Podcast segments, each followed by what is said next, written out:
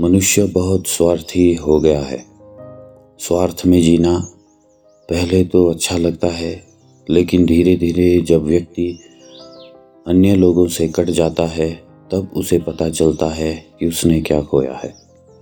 अहंकार छोड़ो, प्रवाह में बहो।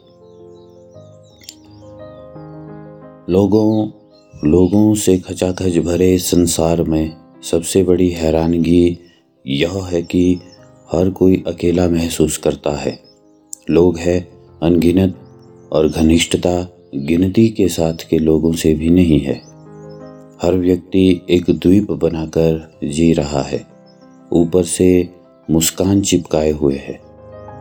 मित्रता का स्वांग भरे हुए है।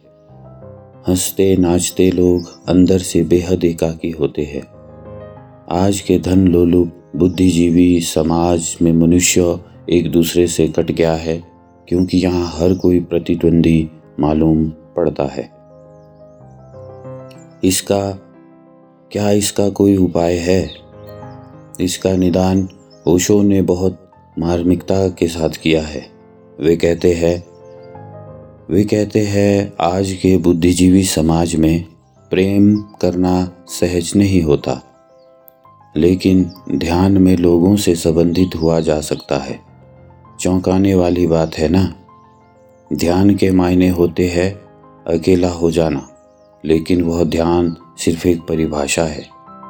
ओशो ने ध्यान की अनेक विधियाँ खोजी हैं, जो बहुत ही रचनात्मक और नवीन है।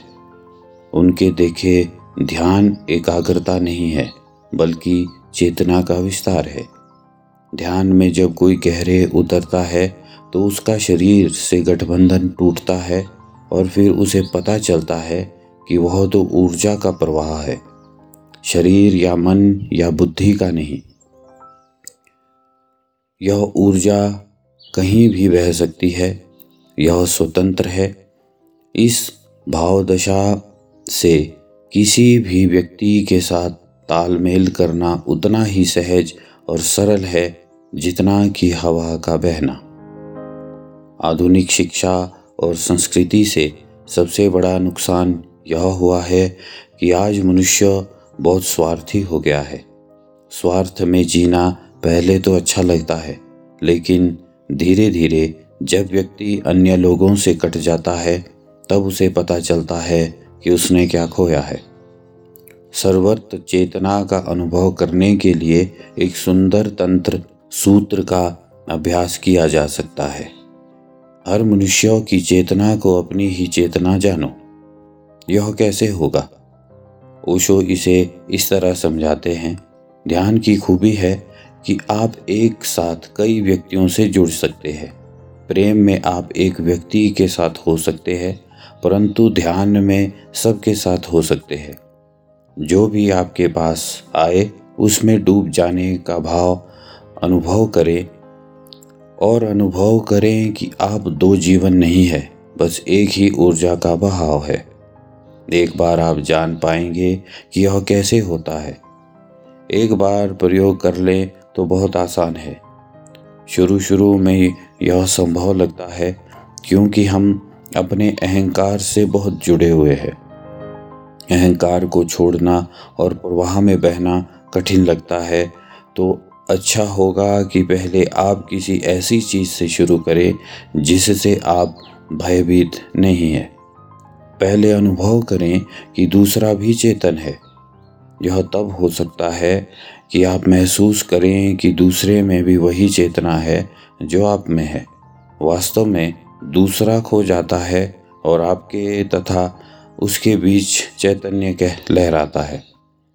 आप चेतना की एक धारा के दो ध्रुव बन जाते हैं। यह विधि कहती है कि यह प्रयोग आप सबके साथ कर सकते हैं। किसी वृक्ष के पास बैठकर महसूस करें कि आप उसके साथ एक हो गए हैं और आपके भीतर एक प्रवाह, एक संप्रेषण हो रहा है। आप तिरोहित हो रहे हैं। किसी बहती हुई नदी के किनारे बैठ जाएँ और उस प्रवाह को महसूस करें। महसूस करें कि आप और नदी एक हो गए हैं। आकाश के नीचे लेटकर महसूस करें कि आप और आकाश एक हो गए हैं।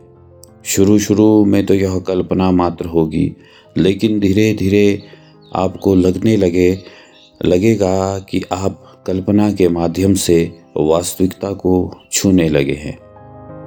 और फिर व्यक्तियों के साथ प्रयोग करें। शुरू में तो यह कठिन होगा क्योंकि भय लगता है, क्योंकि आप व्यक्तियों को वस्तु बनाते रहे हैं, आप भयभीत है कि यदि आप किसी को इतने पास आने देंगे तो वह आपको वस्तु बना लेगा। यही भय है। तो कोई भी इतनी घनिष्ठता नहीं होने देता। एक अंतराल हमेशा बनाए रखना पड़ता है। बहुत अधिक निकटता खतरनाक है, क्योंकि दूसरा आपको वस्तु बना सकता है। वह आप पर मालकियत करने की कोशिश करता है। यह डर है। और कोई भी वस्तु बनना नहीं चाहता। कोई भी किसी का साधन बनना नहीं चाहता। कोई भी नहीं चाहता कि कोई उसका उपयोग करे, लेकिन हर कोई प्रयास कर रहा है। इसी कारण इतना गहरा भय है कि इस विधि को व्यक्तियों के साथ शुरू करना कठिन होगा। एक बार आप जान गए कि जब आप और वृक्ष, जब आप वृक्ष के एक साथ हो जाते हैं, एक बार आप जान गए कि आप नदी के साथ जब आप एक हो जाते हैं तो कितना आनंद उतरता है। कैसे बिना कुछ खोए आप पूरे अस्तित्व को पा लेते हैं। तब आप इसे व्यक्तियों के साथ शुरू कर सकते हैं।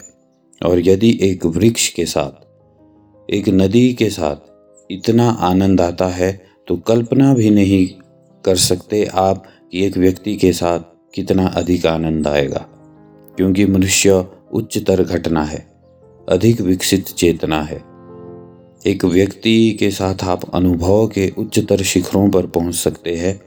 यदि आप एक पत्थर के साथ भी आनंदित हो सकते हैं तो एक मनुष्य के साथ परम आनंद अनुभव कर सकते हैं। कभी एक छोटा सा प्रयोग करके देखें। कि किसी को अपने जीवन का केंद्र बना ले। फिर उसका सुख आपका सुख हो जाता है, उसका दुख आपका दुख हो जाता है। वह केंद्र है। यदि एक बार, बस एक बार आप अनुभव कर सको कि कोई और आपका केंद्र है और आप उसकी परिधि बन गए हैं तो आप अनुभव के एक भिन्न आयाम में प्रवेश कर गए हैं। क्योंकि उस क्षण आप एक गहन आनंद अनुभव करेंगे जो आपने पहले कभी नहीं जाना होगा, पहले कभी महसूस ना किया होगा। दूसरे पर ध्यान देने से ही आप अपने दुख से छूट जाएँगे। अमृत साधना।